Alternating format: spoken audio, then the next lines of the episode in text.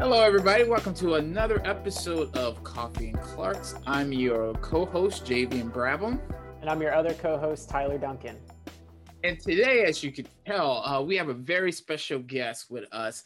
This is Jean Lauren Laurenz. Uh, she is the uh, assistant professor of trumpet at University of Wisconsin in Madison, and she is certainly a an electric musician. She she's very versatile in, in what she does. She's had a fantastic career. Um, she's played with Adele, the Hanson Brothers, the Boston Pops, the Hong Kong Philharmonic. She's been in multiple chamber ensembles like a Sempre Brass, the Knights, if uh, a Far Cry, so many different um, uh, ensembles and performance opportunities that she's had. So she's here to talk about her career and what she's done and how she got to where she she is. Um, so uh, Jean, welcome to the show. Special thank you, thank you for joining us. Appreciate your time.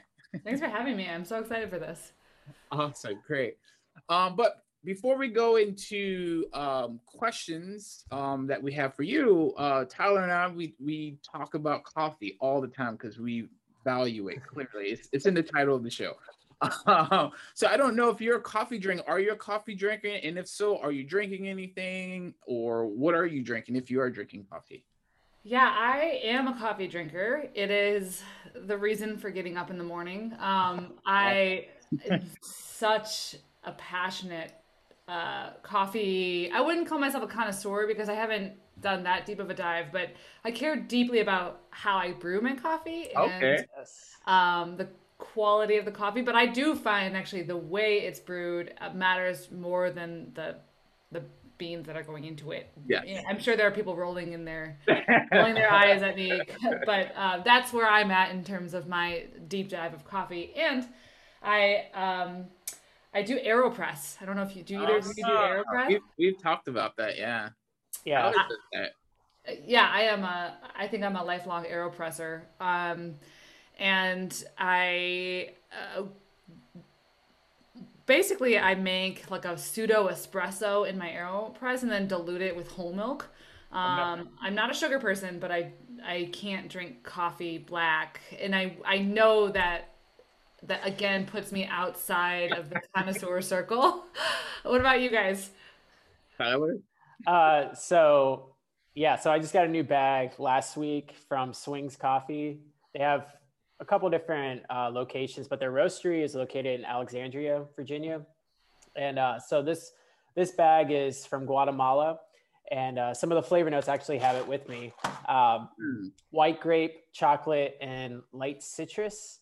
And it's again more on like the light roast, which is kind of where I go to because it's a little bit more sweeter. Um, and my brewing method mostly actually has been on the Chemex Mhm. right now. So Right. um, I don't know if I've tried this bag on the V60, but uh, yeah, I should do that. I should buy an Aeropress and then have that, the V60 Chemex, and then I have a, um, a French press French and do like a like a tasting to see. oh yeah, we should Yeah. do that. We Yeah, should that'd do be fun. test. Uh, we should. We should go live and do that. That'd be fun. yeah, that would be fun. Um, hey, ideas. There it is. Yeah. um, so I, I had to run some like errands this morning, so I actually went to my local coffee shop and got my coffee because I, I didn't have time to make it at home. So my local coffee shop um here in town, um, they, as you all know, uh, well, Tyler knows, and our listeners know, I so they carry a Perks coffee, uh, which is out of Savannah, Georgia. Um, so this is they I, I got a pour over there and, and they do it on a uh, a V60. Um, so it's their uh, Ethiopian uh, dynamic and floral. Um, single origin, has like peach and jasmine um, tasting notes. Um, so they brewed it for me today. They know me by first name. Um, I actually got it for free because that's how? I've been there. you got to work up to the to the free. Um, so that's what I'm drinking today. It's delicious, very light, um, not too heavy. It is black. You know, I'm, I'm one of the the no cream guides out there. no shade to anybody who, who, who has cream in their coffee. I Uh, also feel like I should jump in and make sure that I share. I forgot to share. I, I drink Colectivo and Just Coffee. ah, Um, I want to promote the Wisconsin Okay. Um, roasteries, and then I also really it's in Arkansas, but I love Onyx coffee as well. Oh yeah, I've had Onyx before. Yeah. yeah. So okay. good. So nice. Right. I'll have to try that. I haven't had those. Okay. Awesome. Nice. Well, that's our coffee talk for today. Good stuff. Good. Yeah. So, uh, Jean, how did you get your start in music, and uh, what led you to want to pursue music in college? Um, it's so funny because I feel like I I just never stopped doing music. It's not. It wasn't really a strong decision or there was no like music there were musical turning points in my life but it's funny i feel like i'm here because i just never stopped. It's not it's it wasn't so conscious but i do have very early memories of absolutely loving music uh, for all of you band directors out there. Um, thank you because i i remember being a kindergartner or first grader and the high school band came and then we were sitting on the floor and um and i sat right in front of the bass drum and uh, I'll never forget the sensation of being literally vibrated by the bass drum. And I went home. I was like, "Mom, the the music rumbled my heart." And I think she thought. I think she thought I was being poetic, but I was like, no, no, like literally, like I was shaking.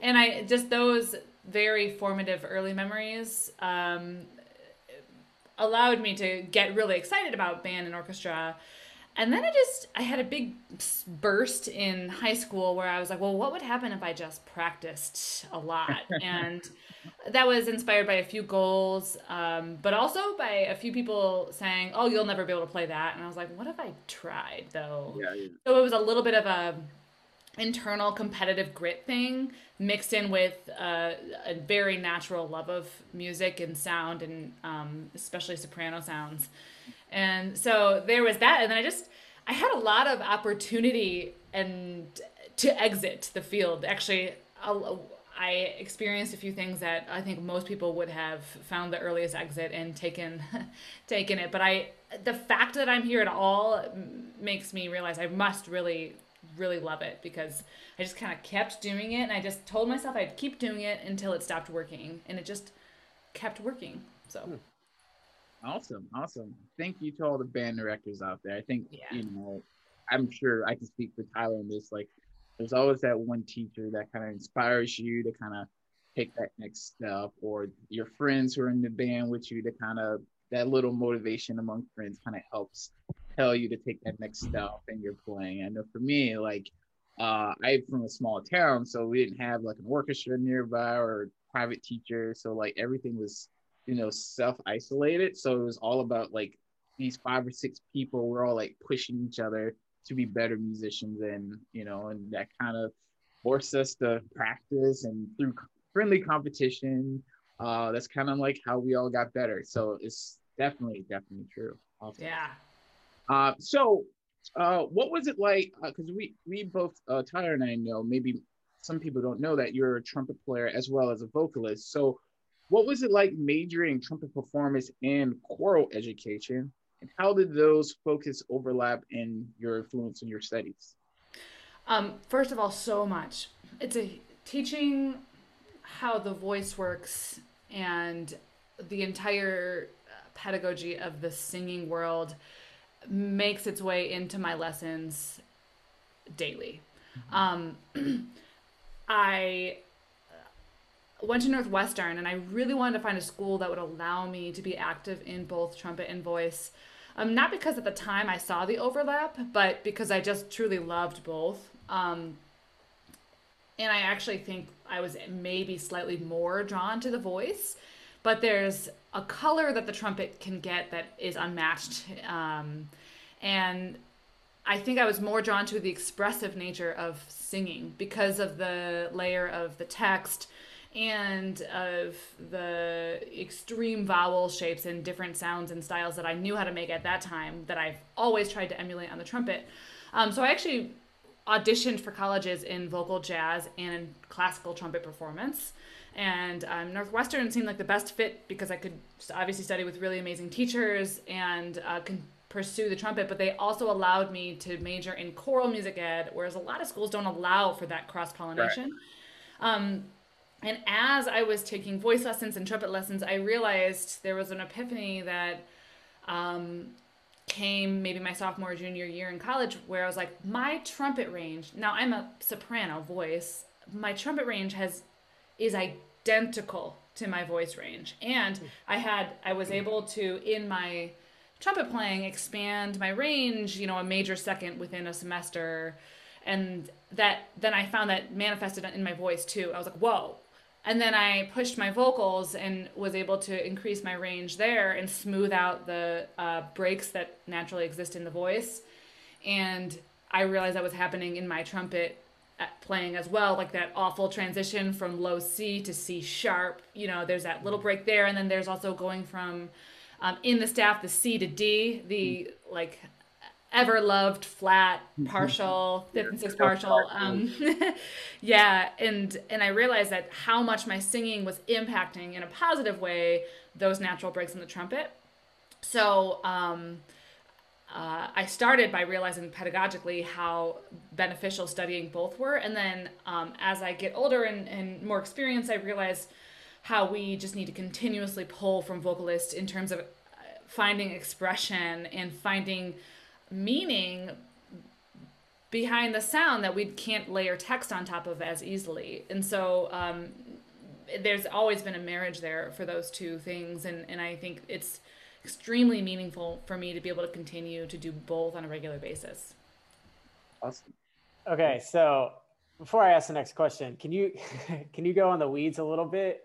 Like, what were you doing um, and like how did you experiment with that? Because I, I, find that really fascinating. Yeah me too. So so happy to go into the geeky weeds. Oh, yeah, yeah, um, yeah. um, so here's an example. I was uh, singing a like a late renaissance piece and my voice teacher at the time was like there's some strain happening in your sound and i think it's manifesting in your tongue tension now, when we play trumpet, I feel like, or brass instruments, we, we talk about articulation a lot, but we don't talk about tongue tension as much. But I realize good articulation is just the analogy I use is like it's a it's a flag on a flag post and the wind is pushing that flag in motion, but it's also making that flag um, stand uh, parallel to the ground. And if you think of your tongue as that flag just flapping in the wind of your sound production, you know, it's way easier to multiple tongue quickly than trying to muscle each tuka tuka. And so I took the idea of tongue tension not only in articulation but also in the shaping of different vowels that you make on a brass instrument. And I started to play around with like loosening the tongue, which naturally adjusted slightly the vowel shape, which definitely adjusted the uh, overtones that can be found in the sound because I believe that tongue tension and everything connected to the tongue is one of the biggest barriers to making a beautiful sound in in addition to natural support and breath support. So there's one hmm. example. You want more? well, well, just to piggyback off of that, like, so what did you do to uh, kind of release tension in your tongue? Um, so I still do this. I built um, I build my warm up around concepts instead of specific studies. So I'll do Cichowicz, for example, but instead of doing Cichowicz and then Clarke and then yada yada yada, I'll do Cichowicz, but every day approach it with a different concept. So one day I'll do my Cichowicz and focus just on my tongue and and the sensation of my tongue as I play Cichowicz, or I'll I've done a lot of warming up and playing uh, flow studies laying down. Um, and then you naturally have to relax uh, a lot of muscles in the back of your neck and in your back because gravity is pulling them to relax. And so that also relaxes the muscles around your esophagus and tongue. Um, and so literally that's what I was doing. But then I was also the next day I would say, well, what if I thought like more of an o vowel while I play my Cichowicz? And then what if as I ascended to the upper register, I thought more like oe? And then the next day would be like oh, and just adjusting the vowels slightly and thinking about the space in my mouth and how that affects the tone because we forget um, that you know with singers the sound bounces around inside your resonating chambers and then comes out your mouth Well, the sound is doing the same thing when you play a brass instrument. It's just it's mostly bouncing around inside the instrument, but it goes back. There's a standing wave that that gets produced that comes back into your facial cavities and how open you are will affect your you know the sound production and so um, i think a lot about the vowels in terms of uh, sound quality and resonance and trying to find that really rich overtone sound but also in efficiency because um, when you're when you're ascending or descending uh, through the extremes of the registers you also want to find a vowel that you can change quickly enough gradually enough that you don't hear this major adjustment in your sound as you're playing a scale uh, does that answer your question? yeah. Yeah, no, that's cool. I, I found that really fascinating because I think sometimes we, uh, as brass players, we don't really think so much about other factors, or at least that's something that I found just like in my research. We think just so much more like muscle, muscle, muscle. And it's right. like that only leads to more tension and a, a different focus of attention. And so, um, no, I think it's really cool that you've combined both of these things and they've helped elevate the singing and the trumpet playing. I think it's really cool.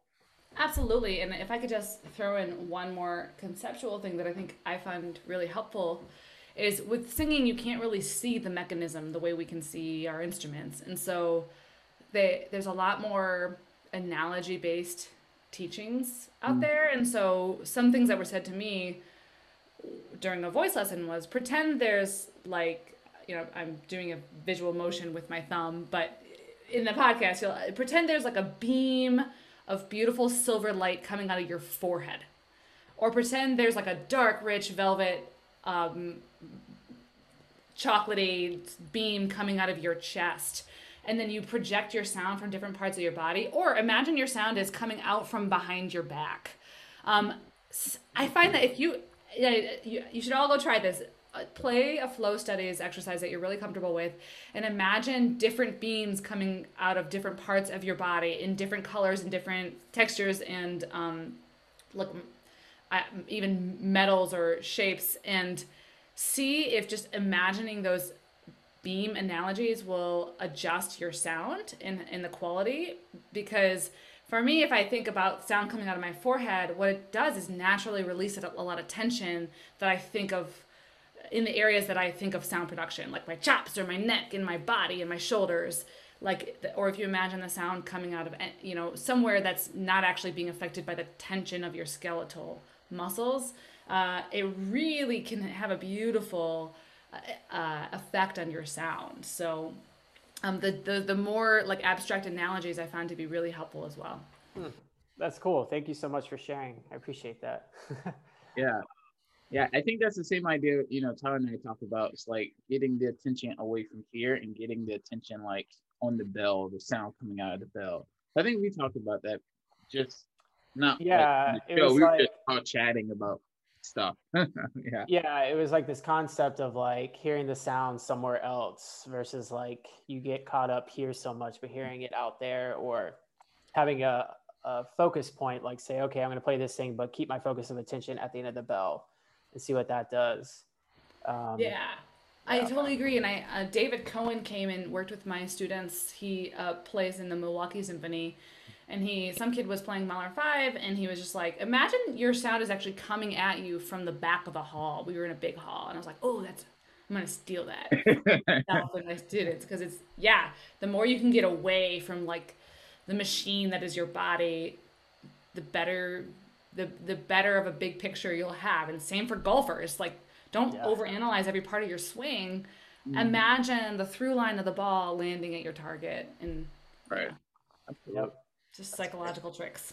yeah, absolutely. So, as the assistant professor of trumpet at University of Wisconsin, what do you look for in a student um, and what are some concepts that you emphasize as a teacher? I mean, we just mentioned some right now, but um, if there's more that come to you, that would be great to share. So I think, of course, I look for a lot of the um, the stock things that everybody looks for. You want to, you're listening for a good sound. You're listening for someone who's interpreted the style. But to me, that's like the basic expectation. What I'm looking for is someone who's willing and excited to merge their music with something else that they're passionate about. Just because I believe so much in the rise of the interdisciplinary arts and um, in the uh, threading music through not just the musical streams, but th- if you're going to be someone who's going to bring music to the world, bring it to every part of the world. And a lot of my students are double majors. I have, you know, nuclear engineering, I have Japanese, I have a dance minor, I have etc. You know, and so I'm like, go be an engineer and bring your music to that field. Um, and so I'm looking for people who are curious and creative and excited to build what we call uh, like I, some sometimes I call them creative duets or just build weave in two different interests that they have and they can be two different art forms like I had a student write his own trumpet piece and set it to tap dance because he was also a dancer. So he would be tap dancing and accompanying himself playing. Really cool. I had another student who was a beatboxer and she wrote a piece for trumpet and beatbox. Um, but I've also had students you know create uh, I have a physics major, and he's taking this sonic uh, emissions from distant stars, which are like create these like drone like chordal sounds, but kind of out of tune chords, and he's morphing that into music that he's making. I, you know, you're both nodding because you're like, that's cool. yes, the Haydn and Hummel, they're cool, they're beautiful, but you know that that innovative newness, I think, is what's going to push our field into the uh, being safe and exciting and interesting and keep the audiences um, and i think you know we i'm looking for people who are going to help bring the field and and not allow it to stay in in something that i i'm worried about which is the beautiful but um, not so sought after um, older art forms. Mm-hmm. And I should preface that by saying I think I think the major symphony orchestras are going to be fine, but you see the the smaller orchestras um, sort of disintegrating because we're not doing a good enough job of innovating. And I think I really believe that our field is fine. That the music music is not dying. Musical arts are not going away. We just need to do more to to meet people and create art that is um, not only preserving history but also pushing towards the future and building the new absolutely that's yeah. great that's a very diverse studio you have yeah. yeah they're awesome they're such interesting humans uh, so i mean correct me if, my, if i'm wrong but uh, i think you mentioned that chamber music is like your favorite genre um, so, what makes playing chamber music with groups such as the Sempre Brass and the Knights so special? Um, I think there's um, there's a lot that makes it special, but autonomy. Mm. I really like coming up with ideas, turning them into reality, but I also love working with people and you know creating a bed of sound and mm. you know the richness of harmony is so important so you have to have multiple people and also like we said at first like when it, when you begin your instrument it's this like collaborative community experience where it's healthy competition but also you're going out and making music in the world and then you're going on these band trips and like that community cluster is so invaluable um, to just being a human. And then, so if you, if you can pair that element with your creative autonomy and thinking of a way to be innovative and a way to bring new music into the world and a way to preserve old music, you can do all of that in chamber music, but have uh, a more create a stronger creative fingerprint and still keep that community aspect. And so that's why I really love chamber music, and I also just like just the the beautiful sounds that can be made and how um, how mobile it is. You can bring it anywhere. Whereas in orchestra, yeah. it's hard to be like, come with me to play this outdoor concert. yeah. So. Awesome. Um, so you mentioned earlier that you did some. Obviously, you have a singing background, and uh, you actually auditioned for jazz, uh, like jazz vocalists and singing. So, um, and you've done a lot of projects that have incorporated theater, singing, trumpet dance. I mean, it's like the whole gamut of things. Could you talk about some of those projects, how they came about? Um, yeah, I just find that again really fascinating because I think what you mentioned earlier, so much of school is focused on you go this way or you go that way. And it's like, here are the two paths that you can go. And it seems like, you know, you're one of those people that's like, no, that's not true. you don't have to do that. It's, it's true. I, I wish, I think I came to that realization that I don't have to do that later. My whole youth and training was full of stress of spreading myself too thin with too many interests and then being worried that at some time in the future I'm going to have to pick I'm air quoting what I want to be when I grow up. And then ultimately in my late 20s I was like, "Oh wait, I am what I want to be when I grow up. It just happens to be these five things that I weave together, and that's what I want to be. I don't have to narrow it down." Um, and so, yeah, I mean, I started out huge theater geek in high school, show choir. I mean, I didn't do youth orchestra because I was too busy with show choir. And it's kind of embarrassing to admit now. um, but um, I was just really interested in staged storytelling. And that's theater does a great job at that. I think instrumental recitals, not as much. Um, but that can change, and that is changing. And um, so when I got to college, I was, you know, double majoring and and I was doing education, but that was uh, I think my passion for teaching came a little later. I mostly did education to have like a stable. My parents are engineers and in the health industry, so I was I was honestly just worried about getting a job, and I wish I wouldn't have been made made fear based decisions at that point in time. But we can talk more about that later, and I'm extremely grateful for my music ed degree.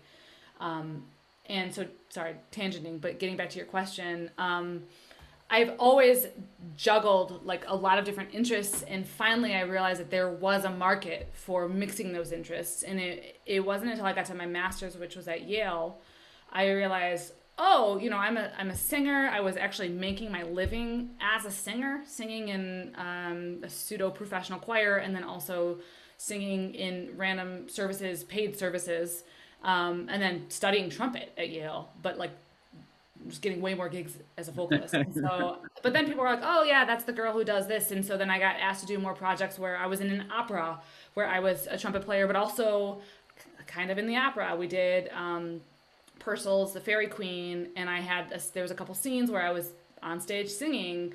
I was a fairy, and then I, me and my fairy costume went down and tooted the trumpet in the in the pit, you know. And I started to do more and more of those cross pollinating um, type gigs, and then I then I realized like, oh, you know, I can curate these as well. So uh, the first big one that uh, I collaborated with a friend on was making a music and cocktails um, concert happen and series, and where we had a mixologist pair a, bu- different cocktails with different chamber pieces, and then it was like it, we had a concert, which of course naturally turned into a party as as the night went on as you're pairing with cocktails. And I was like oh this sensory blending thing is really cool. And then I um was in New York and I did uh, a portrait for the Underdogs concert with my brass quintet at the time, and where we actually interviewed like David Sampson, who wrote Morning Music. We interviewed him and we made this sort of small mini documentary film on the story behind morning music, and it's so powerful to display on a large screen the story behind the piece of music and then immediately play that piece. Um, and so that was like a pairing of music and stories, and we had a, a a trans man share his experience with healthcare and not getting quality experience, and we paired that with another piece. So we had portraits of the underdog, and we just basically talked about you know just human experiences, kind of like Humans of New York meets a concert, a brass quintet concert. And then another one was uh, it, I was a part of the Lucerne Festival, and this was maybe like the beginning of like the no, I'm a stage performer. I'm a stage storyteller and I use trumpet and other skills to bring them together. And I know this is kind of a long answer, so I apologize. Oh, but no, go ahead. But um, I auditioned for this uh, additional touring dance troupe where they paired six chamber musicians with two professional dancers, but the chamber musicians each had to go through six weeks of intensive dance training. And then we built an hour long show with four movements. Um, by we built, I mean we had a professional choreographer choreograph a piece um, that was based on um, an Andy Warhol quote, the 15 minutes of fame theory that basically became real with viral culture. And so I was on stage dancing. It was called Diva Mania, you know, and we're like acting out the diva scene of having that fighting for that limelight, also playing our instruments, but in motion, and the dancers are interacting with us. And I was like, this is the coolest thing in the entire world. So this is my future. This is what I want to build. Um, and then that's there's been a series of other little mini projects, but my recent uh, project, which I'm really excited to share about, is um, a multimedia concert piece based off of my great great uncle. His name's Lafcadio Hearn. He lived from 1850 to 1904, and he's really the first pseudo European white man to um, venture into the East and bring folk and ghost stories from the East to mainstream Western culture. Um, and he's really most famous for translating Japanese ghost stories. But he lived all over. I mean, he lived in. He was born in Europe and had a ghostly, horrific, tragic life. Um, his life itself was sort of like a horror story. He lived in, in America and rejected a lot of the anti-miscegenation laws you know um, married a black woman in cincinnati was fired from all of his jobs because at the time it wasn't legal and was just like a boundary pusher when it came to like these communities that we are that are not represented in mainstream newspaper and mainstream books these communities have beautiful spiritual lives that you need to know about and i'm going to write about them and so he wrote um, about voodoo culture he wrote about the he lived in the west french west indies and he wrote about um, just all of these um, beautiful communities that were n- not a part of mainstream white culture at the time. And this is like late 1800s. And then he moved to Japan and, you know, became fascinated by that culture. So the, the multimedia piece is, we call it part chamber music, part theater, part visual art. We have these beautiful um, uh, projected art uh, that, that interacts with the music and interacts with what we're doing on stage. It's like a it's a sort of theatrically staged work, but that's 45 to 50 minutes long. So we're moving around the stage, playing our instruments. The movement has meaning. Some of the instruments are actually characters, like the snare drum has different lights and we interact with it. And it's essentially a portal that um, wow, I'm really going like into a deep tangent, so I hope you're having fun. Oh no, no, this is cool. Uh, yeah, but the snare drum is like a portal between the dividing line between our real physical world and then our supernatural worlds where the ghosts and the spirits and like our spiritual religious beliefs live. And the snare drum is like the dividing line between those. So when we interact with the snare drum we're essentially like reaching our arm into the ghost world and trying to like pulling back you know ghosts that Lafcadio wrote about into this space and then interacting them with them with sound and light and so it's like, I, I love, first of all, um, bringing a part of my family history onto the stage, but also sharing his cool, wicked, kind of gruesome and eerie stories and art with audiences and turning it into music. And so I work with uh, composer Maria Finkelmeier at MF Dynamics, and we actually just produced a film that's a 27 minute long film and it's we've been so honored. It's been very successful in the film uh, festival arena, and it's it's basically the COVID nineteen version of the live performance art piece, but in film version, it can be enjoyed at home, you know, without being near people and uh, it's basically a, it's that it's like eight scenes that i i am the main character and i go through this sort of like post life transition that gets more and more deep into the supernatural space and weird things are happening around me and to me.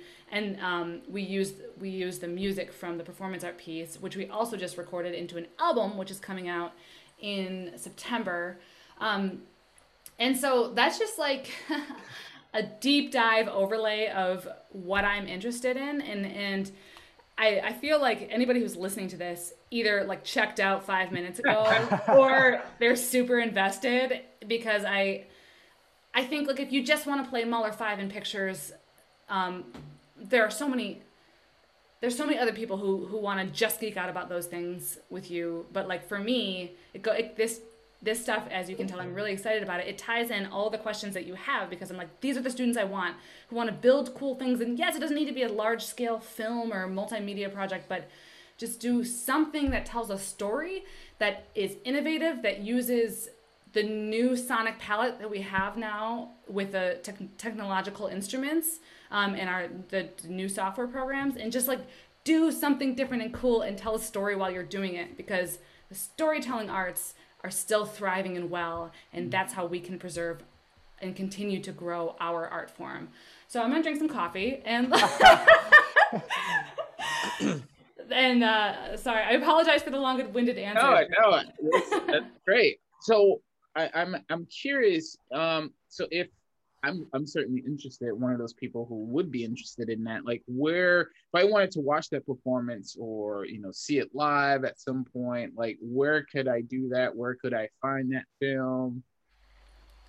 Awesome question. Um, so the film will most likely be dropped with the album, which we are looking at a we we believe a September 24th release date. So this fall, we're we're it's sort of like an eerie art art film with elements of horror and ghost uh, woven in, and so we're aiming for the Halloween fall, uh, coming of the dark time, um, and we're, we're probably going to open up the film to the public for about two months. It it some film festivals do require that they have the premiere status in their location, so we can't make it abundantly public for a long period of time. We can't just throw it on YouTube. Um, so we are gonna, as we drop the album, release the film. The performance art piece, um, the pandemic kind of slaughtered what the goals were with that. We're hoping to do a Chicago, Cincinnati, Wisconsin tour of that um, once we revamp a few things in 2022, 23. Um, but definitely going to try to bring it to Boston. Definitely going to try to bring it to Japan. I will let you know. I'll put you on my list of people to tell because I think um, it's going to be cool, and I want every, all your listeners to come see it. That's really really cool. Yeah, right. I'm just thinking like those rehearsals must be so uh, like exhausting, but also at the same time too, like the creativity has to be like out the roof because you're analyzing and viewing so many different disciplines and then trying to weave them together. Like having the vision, having the ideas and then tweaking and this and that. I mean, it's really it's really inspiring, honestly, to hear that because, uh, like you said, you're the things that you're doing now. You're following these passions that you have, and then like seeing it through, and then you're you're like being rewarded with it with like these opportunities to like display that. So it's really cool. Yeah, and I'll say just to like make this a little bit more bite sizable. If you're interested in this kind of stuff but have nowhere no idea how to start, start in your recitals. So build a recital. If you play trumpet, build a trumpet recital, play the pieces you want to play, and just do one piece that has a cool interdisciplinary element to it. And you know, get a dancer friend to come and dance to the Peaslee Night songs. Um, and because that's a beautiful, motionful piece. And just start there and then when you start interacting with other artists, they bring their creativity. And, and honestly, the rehearsals are a pretty organic process. They're they can be crunchy in some ways where it's like sometimes there's too many creative ideas that you need to you need to kind of chip away at the iceberg and i think that's whoever's the leader the visionary you have to like come with a solid vision and i have made the mistake of not doing that in the past and so it's like, all right, here is my here is my general vision and here are five things I want to manifest out of this vision. These five things are crucial crucial and there are north star.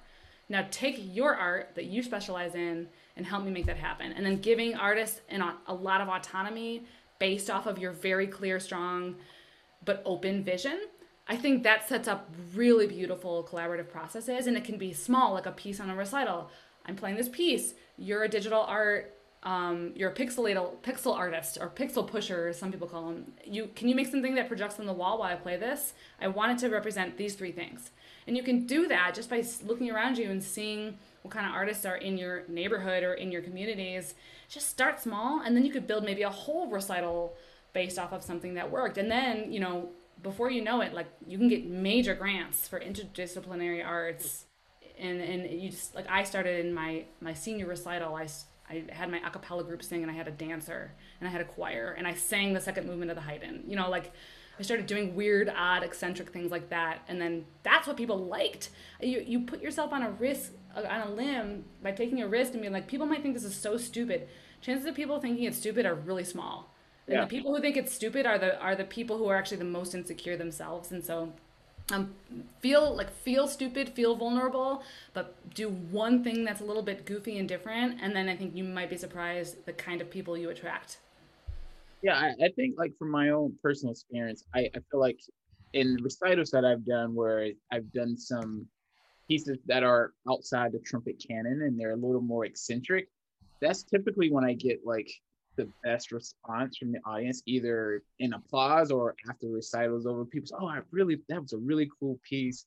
But I mean, there's definitely something true to that. I think you know, as you said, like if you want to play pictures in Mahler Five, that's cool. But I think that kind of keep our art form relevant, it's important to kind of like, all right, I think we need to be pushing more into like this area of what we do and expanding what we do. So I, I completely agree with you. I think that's really, really cool with the, the projects that you've done.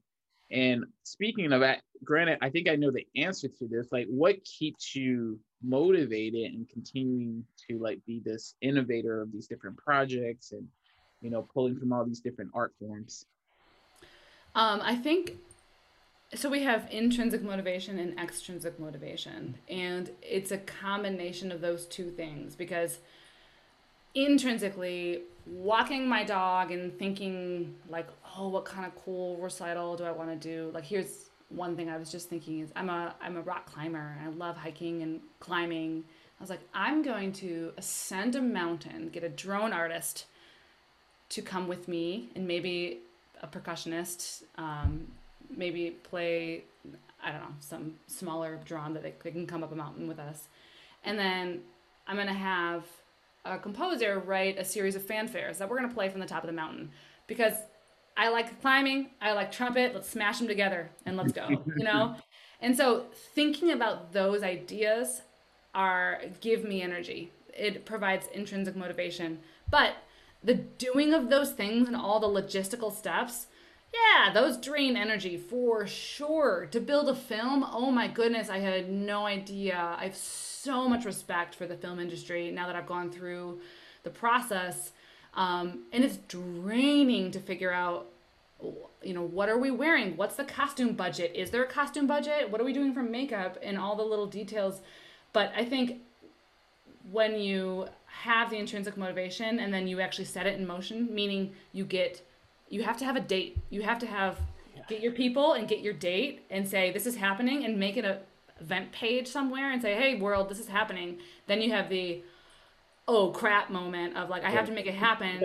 and so to me, I I would like to say that I'm purely intrinsically motivation motivated. No, I have to have that deadline looming and be like, oh, well, no, I have to do it. And so I make sure to set the date and get the people. So like there's an investment there from others. So I look bad if I don't do it. That's how I actually make it come from mind to reality. And I think that's lots of things can get lost and stuck in the mind spot and just like talking about it but not actually doing it. So you got to find find a, an accountability buddy. yeah. Um, so with all the projects that you do and everything, how do you maintain that balance between work and your life? And it seems like they almost kind of bleed together at certain points, but do you get to a point where you just try to shut everything off that you do musically, career wise, and just kind of like get away from it all? Like, how do you find balance? It's a really good question. I think that's the hardest question that you're going to ask today. I think it's something that we artists, musicians, probably are the worst at. I'm sure I'm not alone. I'm um, and maybe I want to ask you guys the same question because I I'm still growing in this area, but I think for me, I I work like a dog. I work so hard. And I only recently, in the past few years, have been like, all right, I need this much sleep. Like, let's not slowly disintegrate my health. So then, then you start layering just your basic needs, and then start layering thin layers of your boundaries for those basic needs over time. And so sleep, I need sleep. If I'm not if I'm eating like absolute crap all the time because I only have time to grab fast food, that I I will feel awful. And so um, what I do because work and play for us musicians are so they're so blended together, right? I basically assign myself um, like a 8 a.m. to 6 p.m. the work I'm gonna do, and then we I think we all experience where like that work bleeds into our evening, and then but then at a certain point, I'm like, all right, now I'm done with work. And I do some sort of ritual. Maybe it's have a decaf coffee. Maybe it's like have dinner or do something that feels a little bit like a low energy. And then I'll start my playtime, which is still work, right? It's still, I'm practicing at night or I'm doing something that is for my job, but I'm just deciding to label it differently. Like now I get to practice. Because if I were doing an, if I were an accountant, I would probably still come home at night and practice because it's fun and meaningful to me. And so I I just end up putting these arbitrary definitions on like now I'm transitioning into my evening playtime, even though it's still work. And that's what helps me build boundaries. Um, but I do think it's really important because I know a lot of people have really struggled with mental health because they don't set any sort of boundaries for themselves. So, what do what do you guys do? I mean, help me help me help myself. Ali, you want to take this one? uh, I can try. Um, I think finding interests outside of playing has been really beneficial for me. So I got into running probably about six years ago. And that has kind of led me into like half marathons, marathons, did an ultra marathon. And then now it's like transitioning into triathlon. So uh, now I'm like training for a half Ironman. So it's like I'm finding these other interests. I mean, they the disciplines kind of align, um, but it's so fascinating, like learning about all these pro athletes that I follow now, and they post a lot of stuff on YouTube. So it's like kind of following them, their training, the discipline itself that I that I really like, and then then I'm also getting plugged into the communities that are associated, like running clubs or like triathlon clubs, and so that's kind of been cool. Um, honestly, the the hardest thing for me is maybe not so much the doing, but the thinking of the act. That's what I'm struggling with the most is just like shutting it off in my head. Mm-hmm. Um, and so, yeah, sometimes it is like letting that loop kind of play itself out. Like if I'm on a ride or on a run, um, sometimes going for walks help. But I feel like for me, the hardest thing is like getting it out of my head to stop thinking about work or stop thinking about trumpet or whatever else. So that that is a work in progress, and that's something that I've always uh, struggled with because it's like if it's not working, like I kind of try to force it to make it happen instead of like shutting it off and just being like, all right, it's done. Like I have a really hard time doing that because I'm like to take control and stuff. So for sure, I don't know. I, I yeah, for me, long story short, uh, finding other things that you enjoy doing outside of it to kind of create more balance, I suppose. Yeah, I think I'm the same way. Um, I'm I'm also really into like fitness um, so that's become like my thing. That's how I get away from work or thinking about Trump is just like go lift weights. Um, because then like it's kind of hard to really focus on music because like you're literally focusing on your form or lifting and the struggles that go with that.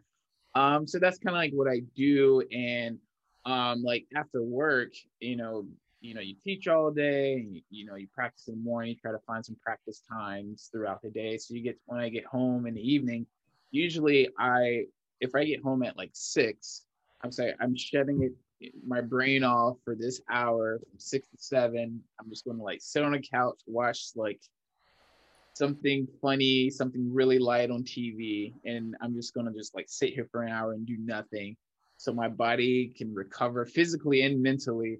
And then you know, eat dinner, maybe if I need to practice something, if I have an upcoming performance, I'll do that. Uh, but yeah, I, I, need that time of just like a dead period is what I like to call it. It's like do nothing. I want to be like turn my brain off literally for just like an hour so I can just recover um, from, you know, a day of work essentially.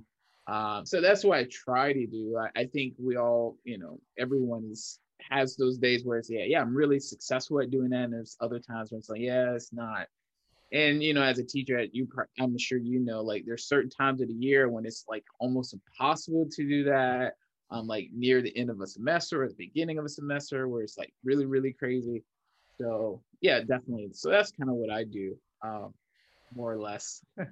I think it's really cool, and it's it relates to the question you asked earlier about singing and trumpet playing. You know, mm-hmm. we can find a connection from our work as brass players into other areas so easily. And I also have gone through, you know, training for halves and marathons and currently just started training for half again and then also I mentioned I rock climb and yeah. and I find there's such a benefit to doing those things and for me rock climbing um it you have to be in the moment like you even though you're completely locked in with ropes in a pulley system your body doesn't know that it, it you do feel like you you might fall and die and so like grabbing that next hold has a, a there's an importance to it even if your mind knows that you're safe um, so there's like this in the moment hyper focus which i think strongly benefits performance and and uh, the performance practice techniques and then for me running um, in in sort running these long distances and doing these long training uh, days. I do the Hal Higdon method for my training. And okay. I like the if I have two hours on my feet, I that's when those creative juices can really flow. So it actually I invite work in as long as I feel like it's not a bad loop. If it's I have to ask myself, is this loop, this thought loop, is it draining me of energy or is it giving me inspiration? Um, and and I, I, there's a really great if you like podcasts um, pete kadushin is a he's a professional uh, performance trainer and he's actually he's works with the chicago blackhawks and he's the mental performance coach for them. But uh, he also interviews musicians and um, talks about the connection between athletics and sports and uh, performing music. And I think it's just endlessly fascinating to build those connections. And also, I, I got a dog during the pandemic. That's been a really great way. yeah. wow, trumpet's important, but I need to keep this thing alive. And like when I'm walking her, there are, I think that I'm going to be able to think about work and like build solutions to problems, but really she's like biting her leash or chewing up my neighbor's new flowers, and and you're like she pulls you into the moment a lot, and that's been really helpful to have. Nice. I, I do have an, another question. You, you mentioned this earlier uh, about um, making decisions um, due to fear, because um, obviously that was some of your experience. You know, deciding to do choral music ed um, because you were afraid that hey, I may not have a job once I'm done with undergrad. And you know, I I did music ed as a an undergraduate too, with for very similar reasons. Because uh, I was like, well, you know, I want to make sure I can get that job. You know, your parents like you want to make sure you can get that job after, just in case. You never know. So, um, I wonder if you can talk a little more about that idea of like making these decisions or life decisions based on fear. Yeah, it's such a good question and i feel like also really hard to find the balance between being practical or making fear-based decisions being scared. And it's really hard to know where that gray area ends and where there's a solid line. But i think it, it comes down to con- to the why factor. This is you know this is my philosophy on any philosophy, which is let's say you have a different political view than I do. I can jive with anybody who has a different opinion than me as long as they've asked the word why as many times as I have. So if you say, I believe this because my mom said to, and that's done, then you're not asking, well, why do I believe this? And what's the deeper layer there? And then why do I believe that? And what question can spark from that layer? And then how do we dig deeper and deeper? And so I think when it comes to um, making a big decision, you have to ask, well, why am I leaning towards music ed? Am I leaning towards music ed because I want that job? I want that security? Well, why do I feel insecure? Um, and for me, I with my in actually doing the music ed degree, I feel like I loved half of it and didn't like the other half. So then I wish I would have asked myself, well, why am I feeling these contradictory feelings? Because part of me felt like it was just, uh, it was taking up so much time when I should have been practicing. And I didn't actually enjoy going into the public schools at the time. And because it just felt like I, I wanted to use that time to increase my artistic skill and ability. And that's sad to admit out loud in public because actually when I became a teacher, I loved the job. And then there's the other part of the degree, and the reason why I loved my job as an elementary music teacher um, is because I'm fascinated with human growth and development. And I wish I would have recognized that in undergrad. Be like, you love this class because it's a psych based education class. You don't love, I don't love like teaching beginner clarinet. Not only am I not good at it, not only can I not play the clarinet, but like it's just not my thing. But I love watching a human hold a clarinet, make a sound, ask themselves questions, grow and like experience growth using this vehicle, which is the clarinet in this analogy. And so what I by asking why, what I would have discovered is I like psychology and human growth and development. So that would have pushed me towards another major, a major in trumpet performance and psychology.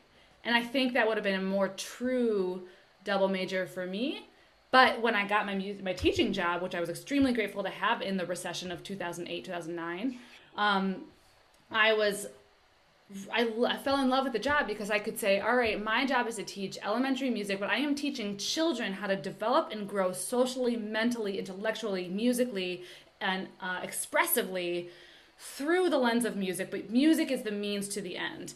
And when I started doing that, I was like, I love this. I love working with children. They're so they're 10 times more expressive than the average college trumpet major. When when you play Tchaikovsky, they dance. Yeah. And when I hear Swan Lake excerpt, it's like trying to be too correct. And so, um, going back to the fear based thing, I think it's okay to have fear, obviously, but you have to ask yourself why. And if you're getting pressure from your parents, you know, um, try to figure out like all right, am I really doing this because my parents want me to and that's it? Or are there elements in this that I also believe? And I think fear usually means that there's something that you have, there's an idea that you haven't fully explored underneath the stone of fear. And I think it's really important to dig under that and then um, find find your like true north star um, beneath the fear um, and I guess other times I've made fear based decisions, it's because of a scarcity mindset. It's like, mm-hmm. if I don't do this, I won't have this. And that's just not true. You can do you all you need to thrive in this world is your mental health, your physical health, and the ability to problem solve. If you have the those three things, you're going to be fine. So let yourself stumble. Let yourself major in just music and be okay with that fear and then may if you have some then you could go to grad school or if you don't want to go into debt then get that double major and have that security and say i'm doing this but i'm doing it for the right reasons. I'm not i'm going to pick a double major that's important to me and not one that just feels like it's secure. So another long-winded answer but one i'm extremely extremely passionate about and so i feel like yeah i don't know. What, what do you guys think about the fear-based yeah. decision making so I actually um, just shared this story with a few of my students, like maybe two days ago. Um, um, something I haven't really talked about, but after I graduated um, with my my doctorate, obviously, you know, you're applying for jobs, you're applying for everything, just hoping you get a bite. And um, so I applied for this this job. Actually, uh, Tyler, you know this story because you told me about the job. So there's the there's the school um, in the Atlanta area that I, I applied for the job, and um, I was offered the job. I didn't have any at the time. I didn't have any offers for anything else, and it was like this summer after I graduated. Um, but you know, I and it's something Tyler and I always talk about, like the why. So it's funny that you brought that that word up because we talk about that part almost every episode.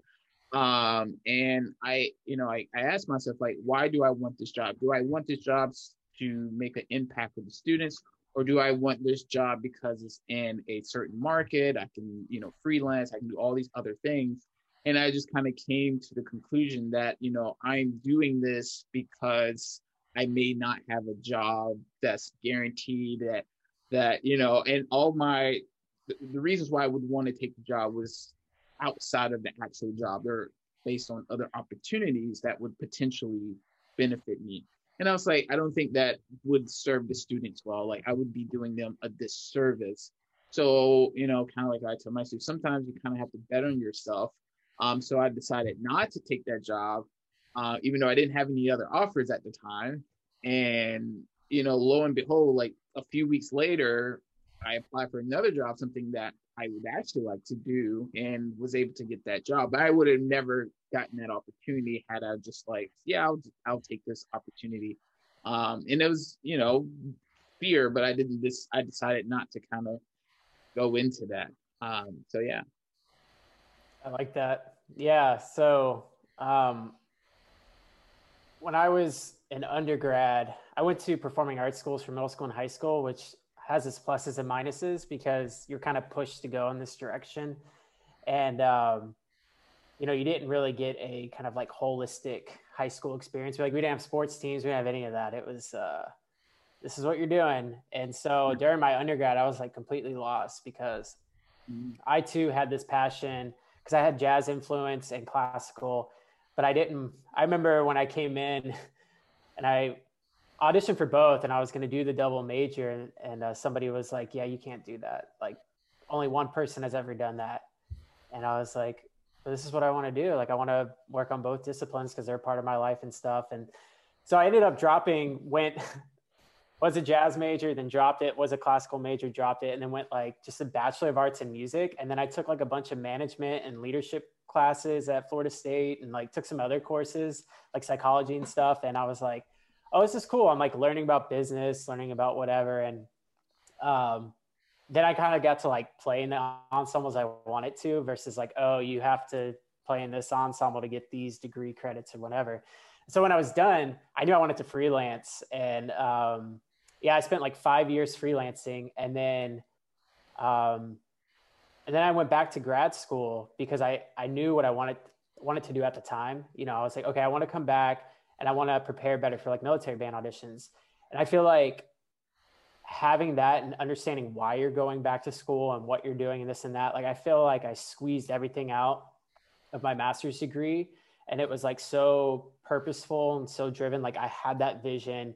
I knew exactly what I was coming into. And I think also having that experience, like not going straight through to the, the degrees helped as well versus like my undergrad where I was just like a complete, I had no kind of no direction really you know and and seeing that that shift those two experiences uh, definitely gave me a lot of clarity and like understanding how important it is to know your why and how that can lead you moving forward. So yeah that was just kind of like a, an experience that i had with that.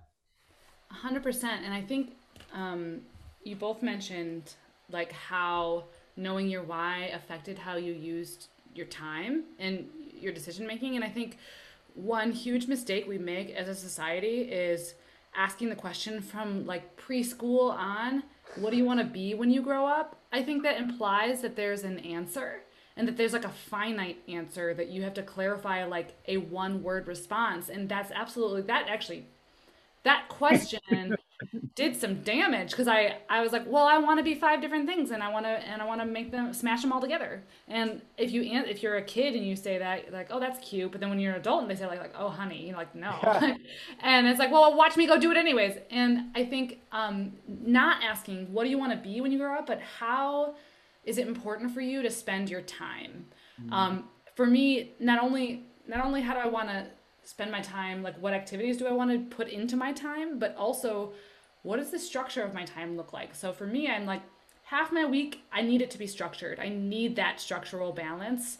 And then I need plenty of space and time to be creative and expressive and kind of think, you know, and build these projects. And so when I was in Boston, I was a teaching artist, which is basically like a hybrid between a teacher and a performer where they expect you to go out and be a performer and bring what you learned from the professional realm and bring it into communities and public schools so as a teaching artist, I was expected to be there at school like three days a week, but I had sort of uh, a lot of leeway to leave if I had a gig. And then, so I had three days a week of structure and then teaching, and then plenty of time to, to go tour with Seraph Brass and to kind of go be my musician self. And I could do that job, but I could also be a professor, and I'm spending my time the same way, partly structured, partly creative in project building. And and as long as you know how to spend your time and how you want to break it down, there's infinite job descriptions that you can put in that time structure. And then that allows for less fear because you have more satisfaction in knowing that I could make I could spend my time in these 20 different ways instead of saying I have to be an orchestral musician or a military band musician or a professor because those are the only three ways to get a steady job in music. That is fear-based and that's not true. And so I think defining how you want to spend your time is so incredibly important. Absolutely. Absolutely. That's great. Thank you so much for all the insight. Um, I mean, um, I don't, I don't know what else to say. yeah, no, it's great because it's like, it's like the conversations that JV and I have. This is like exactly the kind of stuff that we would talk about, and it's like, you know, for me, I leave this conversation feeling like pumped and like fired up, you know, and that's how I know it's like, okay, this was, this was like a, a really good, inspiring and not inspiring like motivation, like motivation fleeting, but just like, yeah, like you hear stuff like this and it gets you going. Like it's, it's exciting. Yeah. There's, there's like a wholesomeness to yeah. talking about our field, but also like looking forward and backwards like mm-hmm. looking backwards and being like how did i arrive here and what are the pros what are the good things and bad things that happened and what would i do differently but then what are we looking towards in the future um, I, I mean I'm, i know i talked a lot but like i'm so curious to hear i love hearing your answers and and what like do you mind if i ask you some questions? Is that okay? Sure. you can stop the podcast if you want. I just but um uh, i'm curious to hear like if you went through any sort of major turning points in your careers or life and like if you if you could go back and tell your 18 year old self something what would it be? Oh i, I got an answer right away. Oh, go ahead. Go ahead. Uh, i would have not gone straight into college from high school. I think i would have benefited uh, from taking like a year off and just kind of because again, I, I, went through that art school process. I know Javen, you went through one too, but it was like every single day you had after school rehearsal and stuff. And it was like, I remember my senior year, I was like, I don't want to do youth symphony. I was like, because I wanted to watch. Uh, I'm from Jacksonville, Florida originally, and I was like, I just wanted to watch a football game with my dad, and just like I didn't want to go this rehearsal because I didn't like the stuffiness of an orchestra at the time. And I was just like, I don't want to do this, and um, yeah, I would have definitely taken a year off and just allowed myself to like ask like what I actually enjoy doing and what I like doing. Um, I, that's just one that came to my head right away, you know? Um, uh, I didn't know that. That's interesting. Yeah. Um, I think for me, a turning point, hmm, that's a good question. Uh, I think a turning point for me was, um, uh, so my first year, my doctorate, um, I went through a, very traumatic experience, um, dealing with just like some playing issues and just like mental health issues. And I think, you know, getting on the other side of all that, that made me reevaluate a lot of things. You know, I reshaped my body. I went through a major weight loss, got fit, uh, kind of got my chops back in order eventually, you know, maybe a year after that. Um, and that experience taught me so much about myself, about how to be a better teacher if that were to happen in the future for me. Um, how to be, you know, how to balance my time. Um, and certain like making sure I put values on certain things in my life and you know the people I'm around or people I associate with. Um, so I think that was a turning point for me. I think that really shaped how I teach today, how I am just with people in general, and how I'm able to, you know, hopefully connect with students and empathize with different experiences. Um, so to me, I think that was like that year was a, a, a big turning point. Yeah. For sure. And I I think what's really cool to hear is when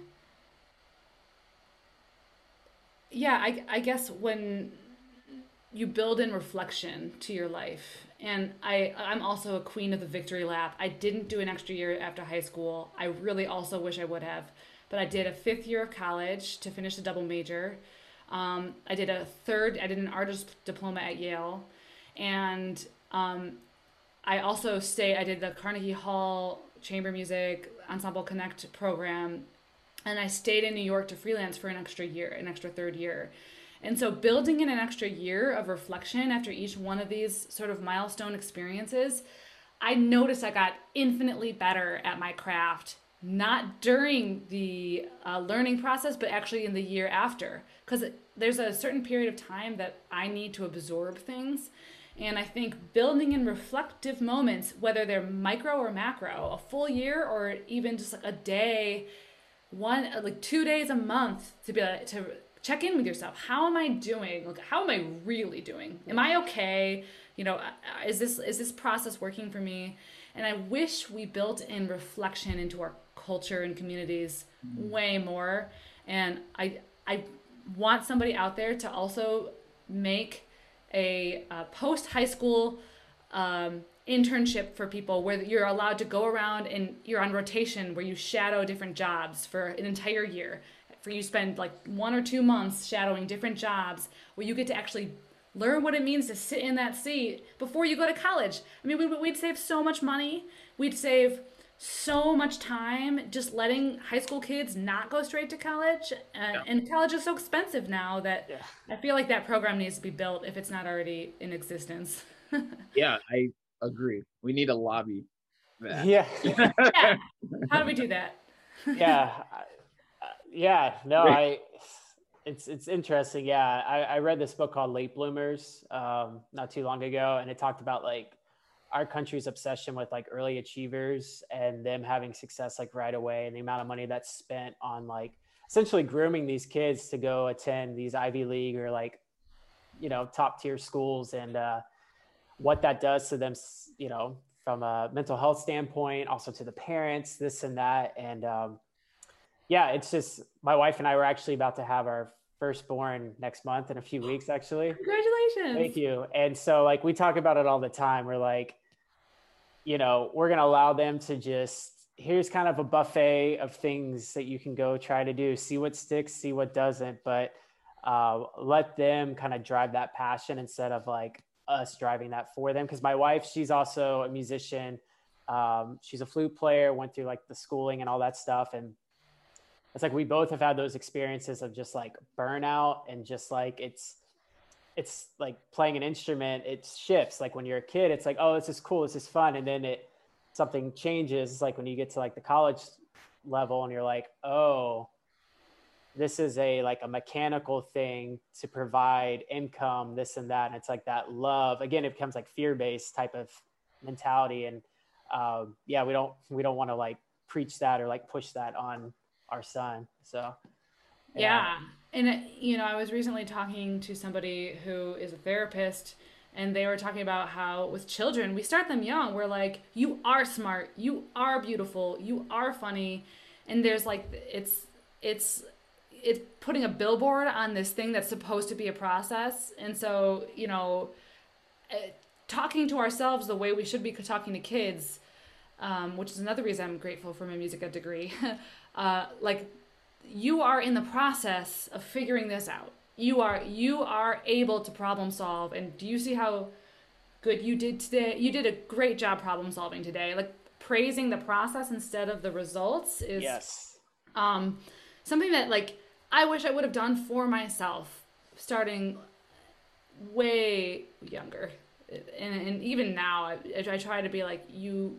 You know, you are able to readapt and develop in this new environment you just take some time and you're within that process and i think giving ourselves that grace is so important and yeah. it's it's all in the child psychology books but like we should do it in our adult psychology as well yeah oh yeah i agree yeah i look at a lot of uh, sports psychologists and you know they're all about process over results because you know especially for like professional or even college team is you know they spend so many hours doing certain um, drills or what have you It's that it, they they're so focused on, especially like someone like Nick Saban, who's Alabama coach. He's he's notorious for talking about the process. Like the result is completely irrelevant.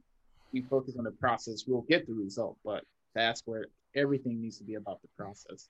So. For sure, and the result is just a data point that's within a larger structure of the process. Right. You know, and I, I don't know if you guys feel this way, but um, I when I was younger, each concert mattered so much. And one time I had the opportunity to play Mahler 5, and the whole experience went well, except for I chipped like the high, the first high A. And it's like, I've been training my whole life to do this, blah, blah, blah, blah. If I could, could have like kicked my instrument, drop kicked it, I would have done that at that point. And, and I think as I put so much weight on the single performance, but now that I tour with Seraph Brass and we do 60 concerts a year, it's like every little chip, note, and mistake doesn't matter. It's like, oh, well, I'll, I'll, try to pick that up tomorrow, you know? And so I wish I would have put so much less weight on this individual performances. And yes, if you're only doing one performance of Petrushka, you might leave some brown notes on the stage and like you might you just have to tell yourself I, I will probably get another opportunity to perform to perform this piece or I'll perform another big exposed piece in my life and like what did I learn from this? You know, and so the the process really is something that I think we we mistrain, especially in classical music. It's yeah. So much about reproducing sameness instead of reproducing expression that is not fear based. Yep, that's. Uh, I'm actually working with uh, Jan Kagarice right now, and so oh, cool. she's uh, talking about all that kind of stuff because, um, yeah, I've been dealing with like a, a nerve injury in my lip, and so she was we are doing these exercises and she's like, are you a perfectionist? And I was like, yeah. And she's like, yeah, you need to learn how to like get that monkey off your shoulder. Uh, and she was telling me the story. She was playing and she missed one note like at the end of an etude and she went back and played the whole thing down again. And her teacher was just like, yeah, that doesn't impress me. And, uh, you know, basically it was just like, you know, you can play, you know, something that has, you know, 100 notes and you miss one and it's like you think about the one note that you miss and not the you know all the other stuff and it's like why you know and it's like the same thing for me it's like i can sit there and think about oh that one chipped note but it's like man what about all the other good stuff that that happened again that's something that like can get built in especially like taking auditions and this and that it's like oh that note was off that note and that you just like can get in that mindset and live there and it can become very toxic after a while so toxic and so dangerous. Yeah. Not only for your playing and your music making, but for your mental health. I know because I went down that path. And like my worth was based on the number of notes I got right. It was so yeah. sad. It's so sad. And it was not a good space to be in.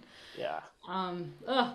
Yeah. Well, I mean, that's really interesting. And I, mean, I feel like I, I really am interested in the injury that you're having, but maybe that's another conversation. yeah, yeah, we could chat more uh, after the uh, after the interview if you want. Yeah, because yeah, it's totally sure. like changed so much. And this, I feel like, what you talked about, like a turning point. Like I had one like six years ago with like health and fitness and like, you know, uh, all that kind of stuff. And then now it's like, uh, you know, I've, I've only been in this job for like over a year. And so it's like, oh, this is quote unquote my dream job type of thing. And then here I am feeling like I have to like fight for it almost like with the recovery, but in terms of like pedagogy and how I approach brass playing and everything, it's kind of like everything I've thought before is kind of getting thrown out, which is why I was so curious about like the singing because she has us doing a lot of singing and um, exercises that like relax tension in the tongue and like all these kind of things. So it's like, oh, this is really interesting. Yeah, I mean, I actually recently worked with a speech pathologist and fascinating stuff where okay. part of your you build in some exercises that are it's basically like raspberries you know like i'll be playing my morning warm up and then i'll be like you know and yeah. it's, it's actually really helpful and um, another great thing to explore speech pathology physical therapy etc um, has been so helpful for me and i also had an injury when i left northwestern i couldn't even play a major scale i spent a year and a half super injured not able to really play outside the staff Took two years to build back. The first time I played for 15 minutes straight after oh, I graduated wow. from Northwestern was in my Yale audition. Like I did, I was playing small baby chunks for an entire year and a half. Like I, am talking like five note scales. Um, relearning wow. how to how to enter, you know, how to enter a practice session and put the trumpet on my face, starting from scratch. And man, it builds so much more than resilience. It builds a, an adult's approach to a beginner's entry point. And as a teacher, that's invaluable, I think. Yeah. Um, but also as an adult who, like, now you can solve any problem from the from the ground up, which I think is really cool. Yeah. Well, yeah, we should talk after this. We should talk. that's that's that's where I'm at right two-hour conversation. Yeah, we should talk because uh, through this process, I've been able to talk to a lot of people that have gone through this, but then. Um, you know, some people it's like like what you're going through right now is uh, what you went through kind of sounds like my process where it's like like Jan will just be like the body will figure it out and it's like it just takes time and I'm like why is my body so you know you start getting down on yourself uh, about like what you could do but then you're like but really that wasn't efficient because that led to injury and then this and right. that and, you know so uh, yeah we'll definitely chat after this because uh, it's good to for me it's like healing to talk to other people about it so for sure. Awesome. Well, thank you again for talking to us. This has been an, an amazing conversation um, with you today. Um, but before we wrap up, we kind of like to end on fun little segment called "What are you listening to?" So this could be anything. It could be classical. It could be R and B. Could be country. Whatever, jazz. So, are you uh, listening to anything? Any new music? It can be old music, classical, anything. Yes there's a, a hip hop artist based in Israel named, I hope I say it correctly, Noga Erez, N O G A E R E Z. I don't know if you've heard of her. I could write that down. her stuff is so cool. Um, I've also been listening to Bon Iver and Billie Eilish a lot. Um, and the last thing on my doc was Andy Akiho. He wrote a piece for trumpet steel pan and violin called A End. But I mean, I've just been kind of I just went through a big Caroline Shaw phase, and now I'm putting Andy Akiho. I'm trying to find interesting, cool composers. Gabriella Smith is another one. I just listened to Blueprinting by Aizuri, the Aizuri Quartet, and um, trying to find like the how we can merge this sort of new hip hop mm-hmm. trend that Billie Eilish is a, she's a groundbreaker in, where it's like very calm hip hop, um, with a, with very strong contrasts, mixing that with sort of contemporary urban classical. Um, I think that there's a lot of really exciting possible innovative sounds. I also started writing my own music recently. Um, nice. Haven't brought anything yet but um, trying to learn from all these amazing people and see we'll, see what we'll happens. be on the lookout for that. Yeah, yeah, yeah, yeah, yeah. And I was like, oh, as soon as I say that, I, I got to follow through with it, which is good. Got to get that extrinsic motivation. right. Tyler, what are you listening to? Uh, so there's this rapper. He's originally out of Charlotte, and then I was doing some research on him. His, his name is Lute, L-U-T-E. His real name is Luther, but he's actually signed on J. Cole's album.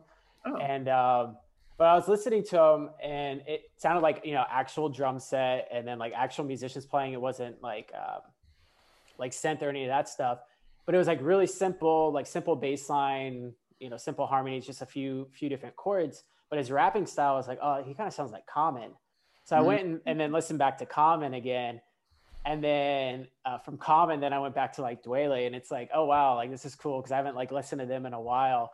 Um, but yeah, I love when that happens. So like you listen to somebody and you're like, oh man, it sounds like this person. Cause you know, growing up in jazz, like you can hear that lineage of like, oh, who these people kind of listened to and studied. And it's cool to be able to do that.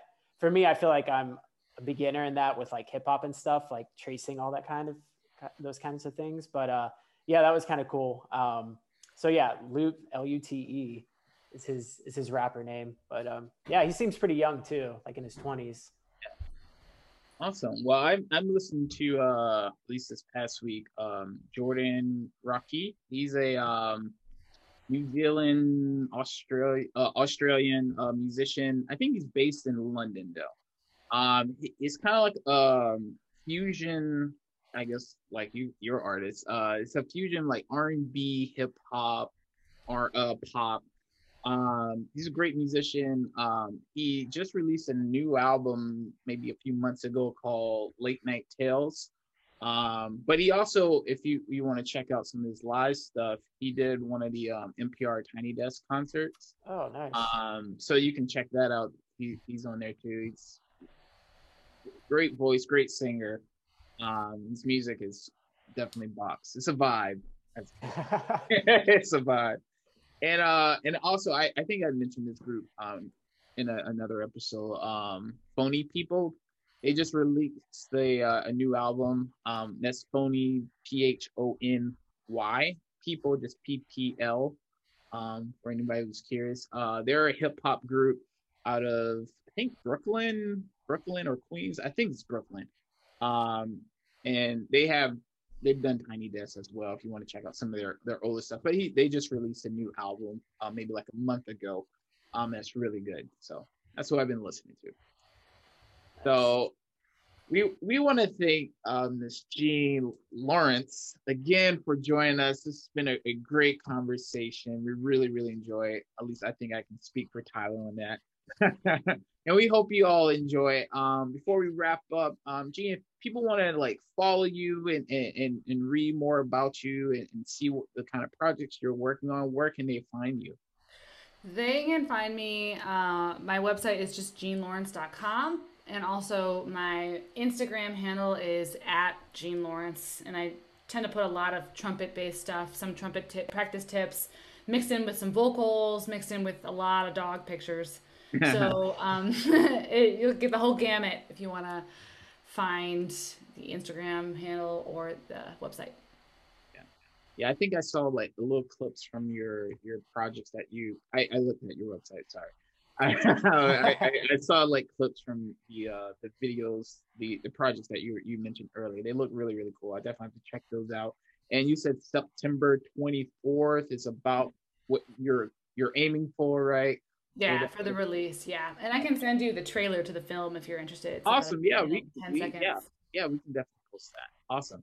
Um, so please uh, subscribe to Coffee and Clarkes on Instagram and on YouTube and on our Apple Podcast account. Subscribe, give us five stars, share with your friends, all those great things.